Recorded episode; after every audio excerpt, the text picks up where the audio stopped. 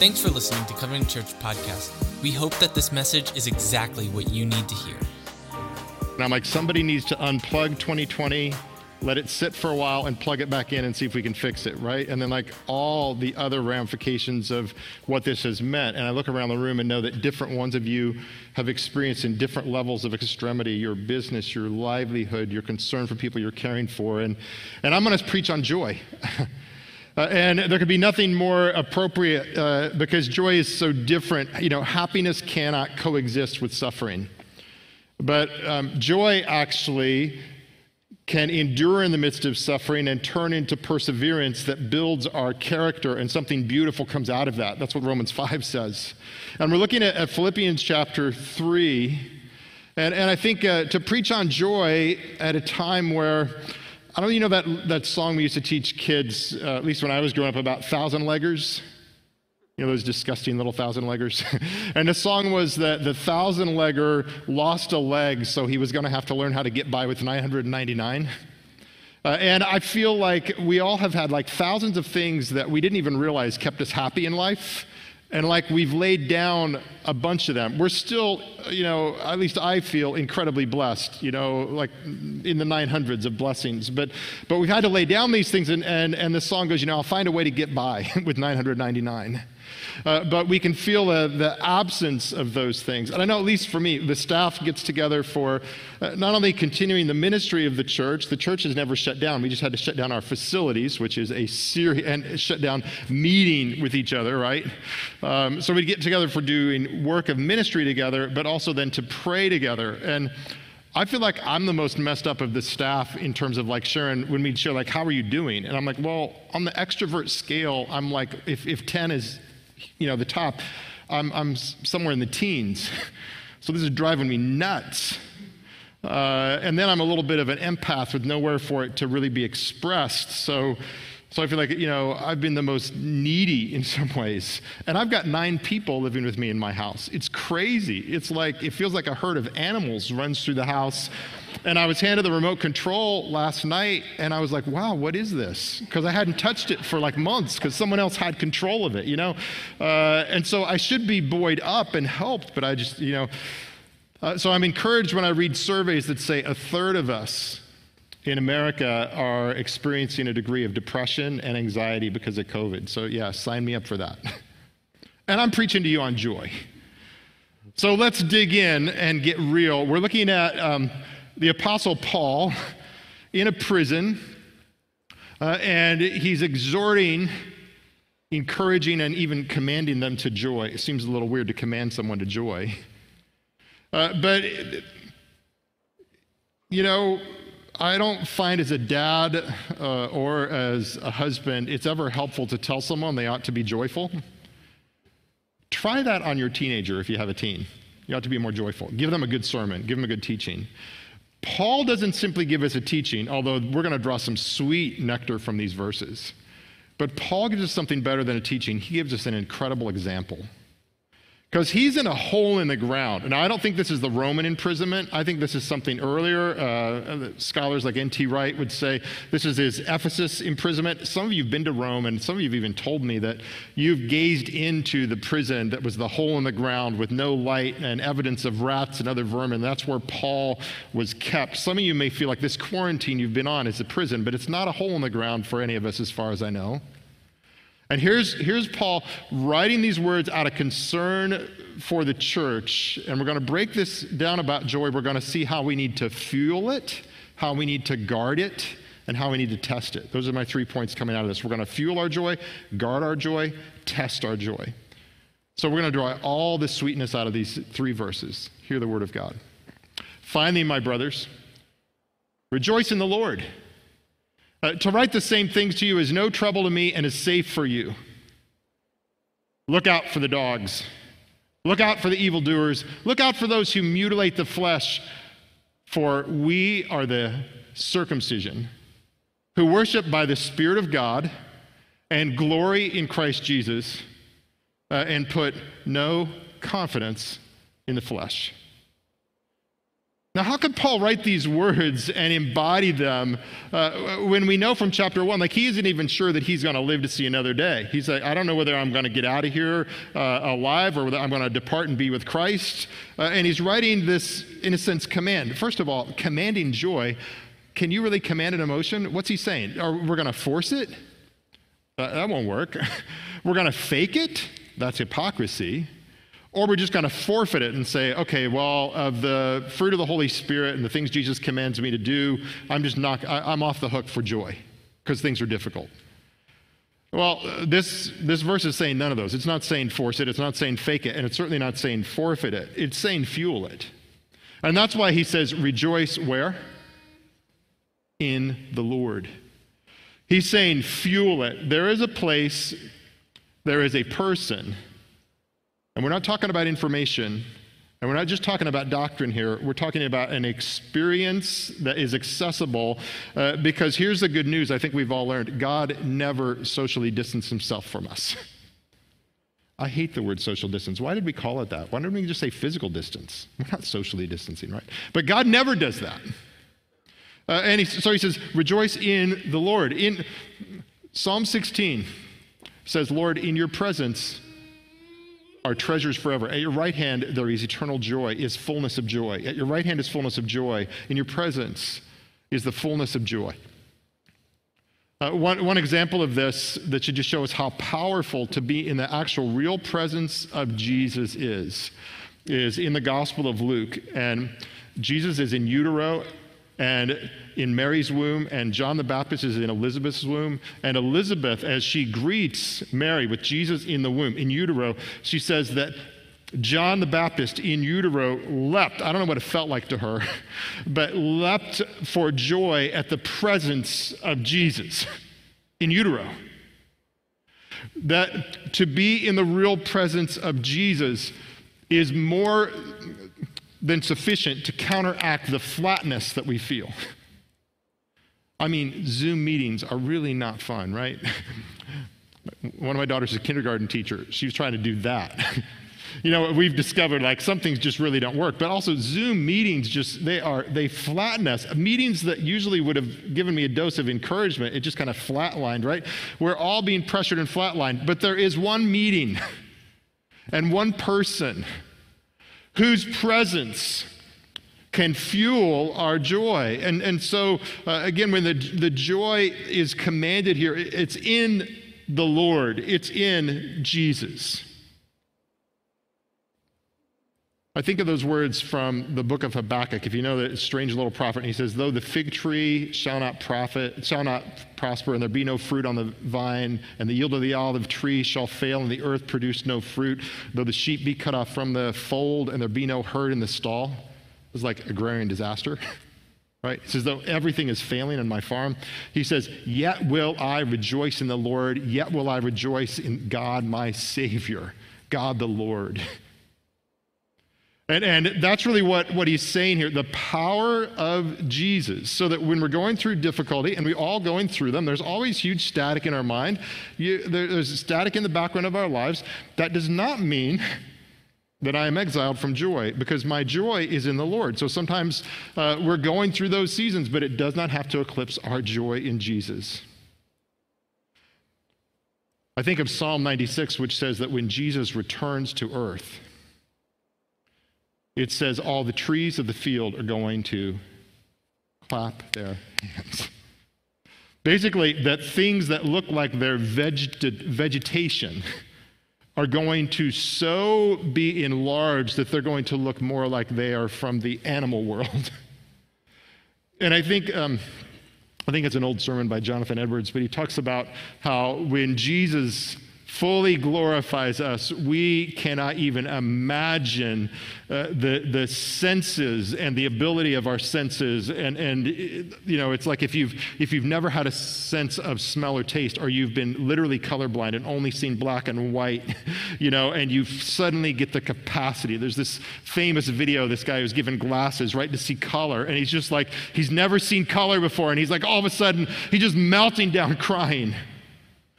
That is a dim reflection of what the presence of Jesus. That he overcomes the flatness that we feel. And again, this is a joy that can stand in the midst of sorrow. Happiness can't live where there's sorrow.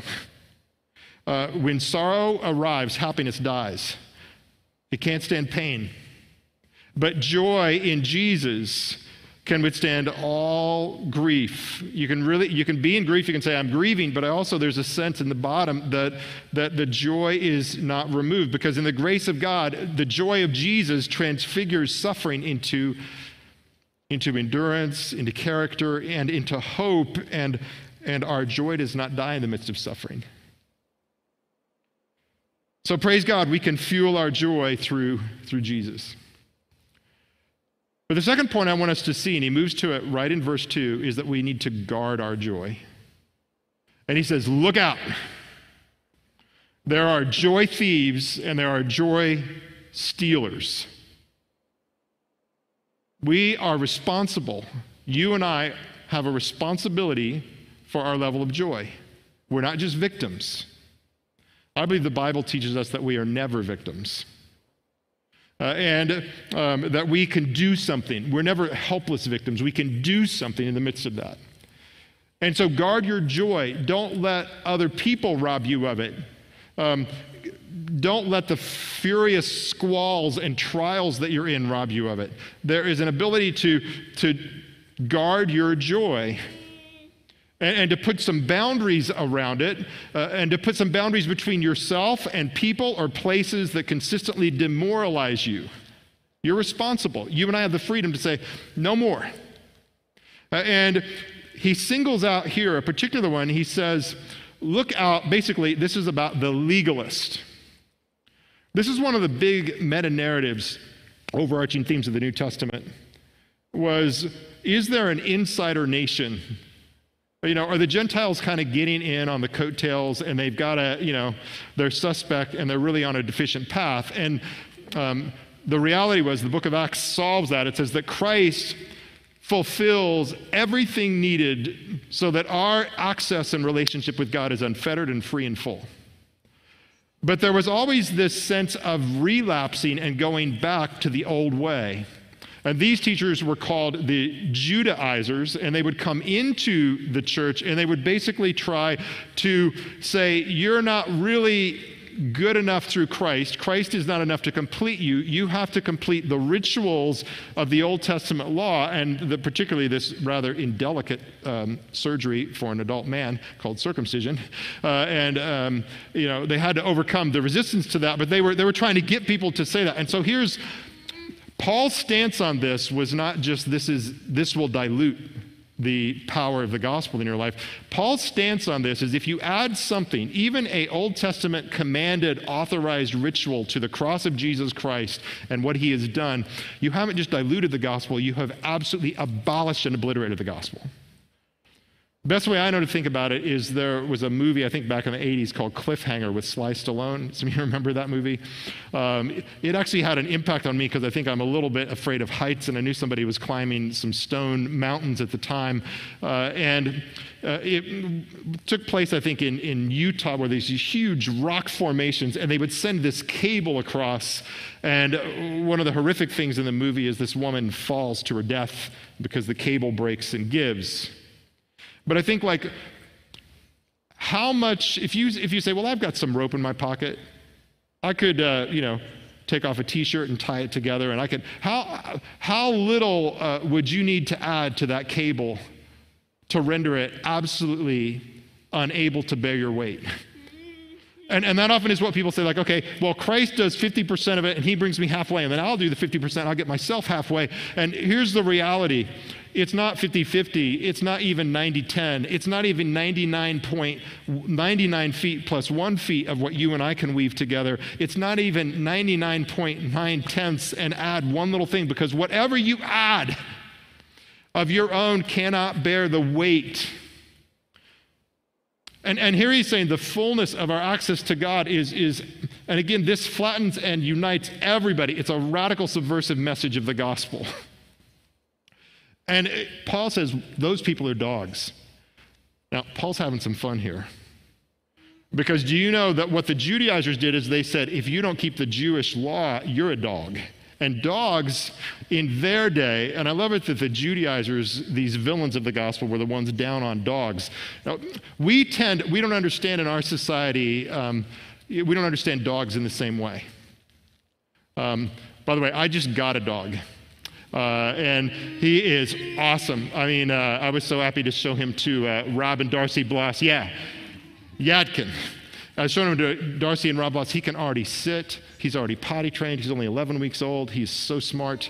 I'm going to get a bumper sticker that says, my miniature schnauzer is smarter than your honor roll student, because he is. He is so cool. Yeah, look at that. I mean, and he has already broken down barriers. Like, we're like, well, he's not going to get on the couch or bed. And it's like, hey, first I steal your heart, and then I steal your couch, then I steal your bed, right? I mean, it's just like, and so that's how we think of, dogs break that down, but not in Paul's day.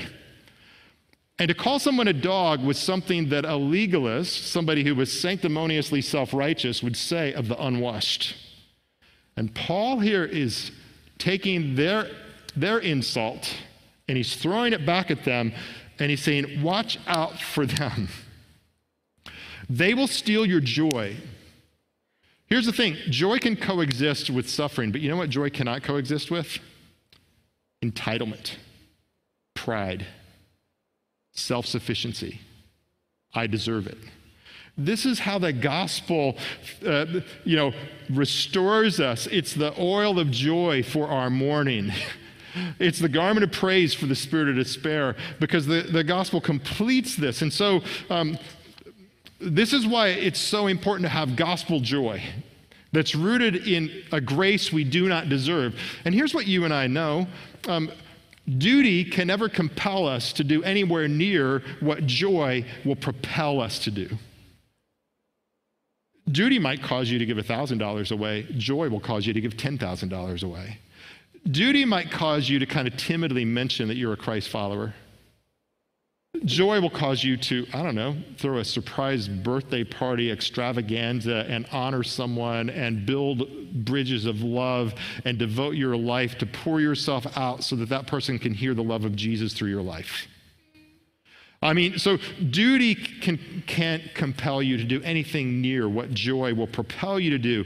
From the parable of the hidden treasure, remember the guy says there's the pearl at great price there. I'm going to sell everything I have to get it. That's the joy of knowing Jesus. And here's the reality. There is no act of duty that you and I can do for God, if it's joyless, that will bring Jesus honor. June is my birthday month. Do you guys have birthday months? I have birthday months.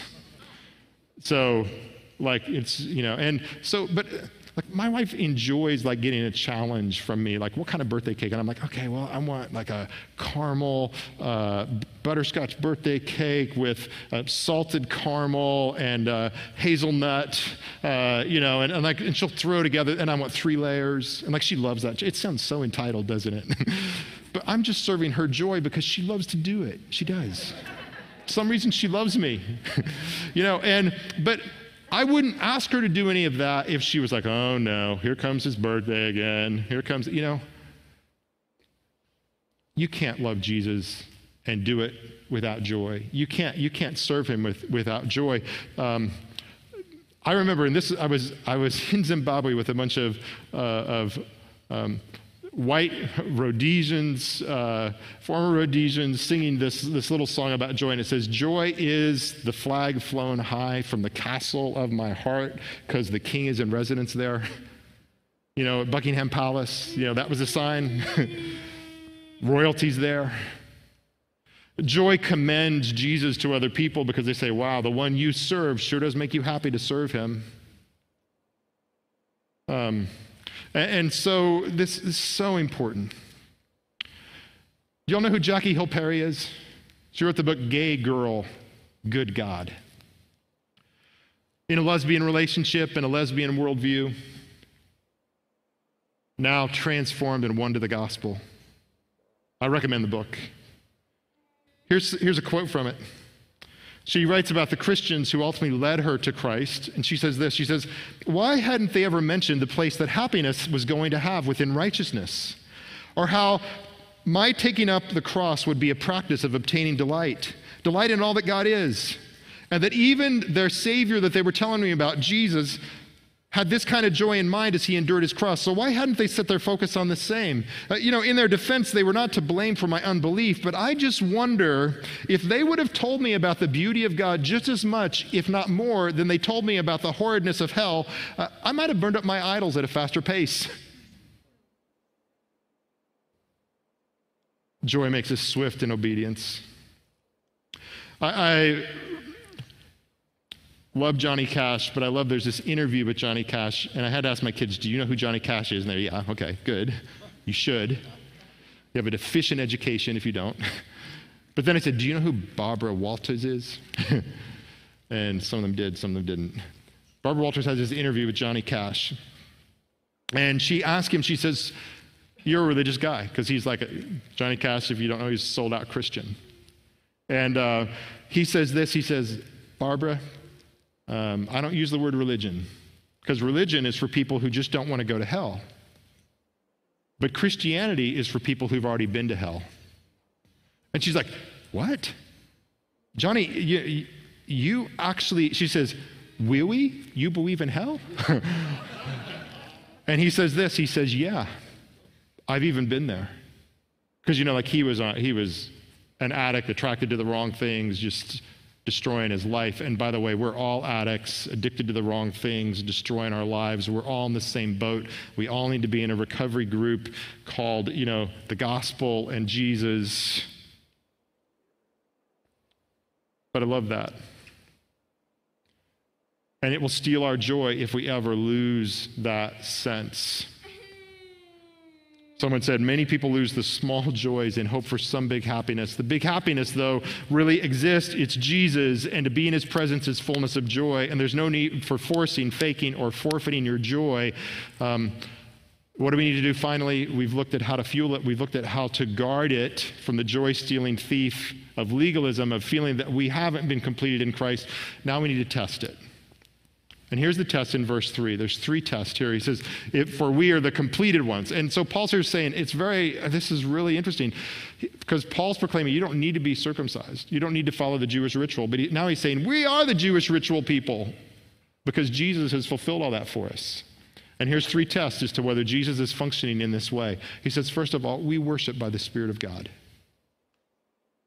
What that means is there is a level of freedom and access that needs no temples, no rituals, no priest, no sacrifices. We worship by the Spirit of God. Do you know that was so radical that Christians look like atheists? Because they're like, where's your temple? Jesus. Where's your priest? Jesus. Where's your sacrifice? Jesus. Where's your rituals? Jesus kept them. We worship by the Spirit of God. And this also means a degree of liberty and expressiveness. Now, the singing is not improved with a mask, I will admit. But it just does my heart good, and I'm sure you experience, like to see us at least bent in the same direction in worship. And I'm thinking maybe we're going to learn some new things that we can express. Now we have enough room between the aisles. We can dance a little more. We can clap our hands, and that doesn't spread the virus, and we're not having to catch our breath through those mask. But the expressiveness and freedom of worship. And I think of the woman who washed Jesus' feet with her tears and wiped them with her hair. And he says, because she's been forgiven much, she loves much. She was so confident. And so it's the expressiveness of joy. And so our worship, that's one of our tests as to whether this is firing and functioning. And it's also one of the things that worship renews in us as we are enlarged in a worship service. It's why we need corporate worship. I've so missed real live people here. I just want to tell you the first 3 weeks that I had to deliver a message to this empty room, I was just, it's horrible. Even though I know you could see me, but I need to see you, and we need to be together. Worship by the Spirit of God. That's the first test. What's your freedom in worship? Is Jesus your temple, priest, sacrifice, ritual keeper? Is he your all? And does he set you free? Second, glory in Christ Jesus. This word glory is translated in some of the translations as boast in Christ Jesus. And what it means is the gospel humbles you to the floor, but you know what humility is? Humility is not thinking less of yourself. Humility is thinking everything of Jesus. It's glorying in the person of Jesus Christ and what he has done. He is your glory. The old musical Rent talked about, you know, one song glory, like the idea of an artist to like write this one song that the world is just amazed with, and it's the one song glory. Jesus is the satisfier of our need for glory, and we glory in Christ Jesus. So that's the second thing. Do you know Jesus in such a way that you glory in him, you boast in him, you rely and lean, and you're satisfied that he has done it all, his person? And then the final test is this. You put no confidence in your flesh. Now, what does that mean, your flesh? In the New Testament, your flesh is your nature untouched by the Spirit of God, and it's who you are apart from the Holy Spirit. It's all your abilities and assets apart from the working of the Spirit of Jesus Christ. And here Paul says, put no confidence in who you are apart from the Spirit of God and Jesus Christ. Put no confidence in that. Sometimes we talk about confidence votes. Now, confidence votes are a pretty low threshold, right? You have confidence in your doctor. Well, if you don't, you won't go to them, right? Confidence in the prime minister, he's on the way out, right? Confidence of the school board for a principal, well, if that isn't there, he can't do his job. Paul here is saying, and so no confidence is kind of an insult. It's like, man, that's like a big insult. And it's a bigger insult the longer you've known someone. And here he's saying to me and you, the person you know best, who you've done the most life with, your flesh, what you know, I want you to insult it. I want you to give it a no confidence vote. I want you to say there is nothing there. And so I've been carrying my flesh around for 56 years. I've been carrying my awareness of my flesh around for almost 40 years, converted as a teen. And my flesh says, oh, come on. Haven't I done some good things for you? Hasn't willpower done it? Hasn't just powering through things? Hasn't just some of your native intuition and gifts done it?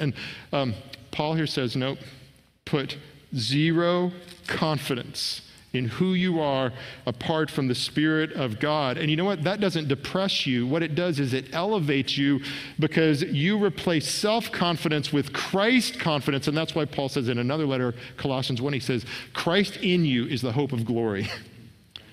You are not just a sinner who can't trust yourself. You are a redeemed son and daughter of God. You are a new creation in Christ Jesus. You are a brand new entity through the Spirit of God. And so you live out of that, and that is the place of your rejoicing.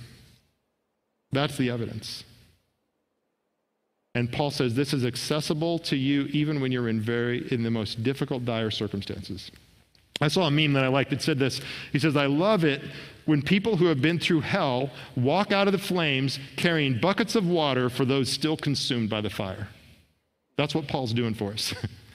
His life is preaching this to us. And you know whose life it's based on? The one he glories in, Jesus. Jesus is the one who ultimately went through the real fires for us, the fires of judgment, the damnation that we deserved, the disintegration that we deserved, the exposure and humiliation that we deserved, splayed out there on a cross, dying this criminal's death, absorbing it, because what Hebrews 12 says, the joy set before him, which was in part the joy of our freedom, but I think mostly was the joy of bringing glory to his Father in that moment. That was what he was accomplished. And so joy steeled Jesus in the hardest act of obedience by far, by an infinity that has ever been accomplished. And then out of that, out of the flames of that, Jesus brings the water to us. I don't know what your flames are right now. I have some ideas. They may be related to COVID-19. They may not. I'll tell you, I've got them going on too. But you know what? Jesus is more than equal to the flames I have going on.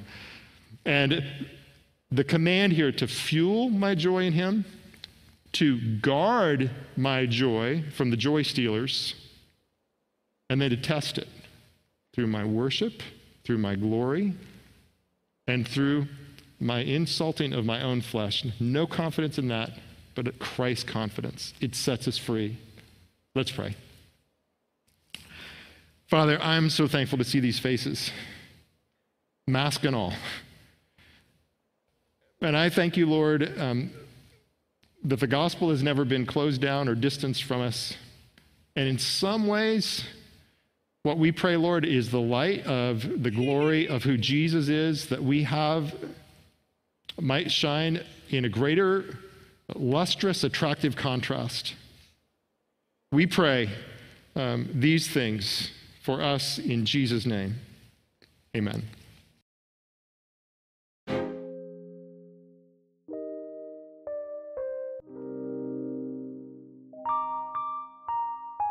For more ways to connect, visit our website at covenantdowntown.org or follow us on Facebook or Instagram.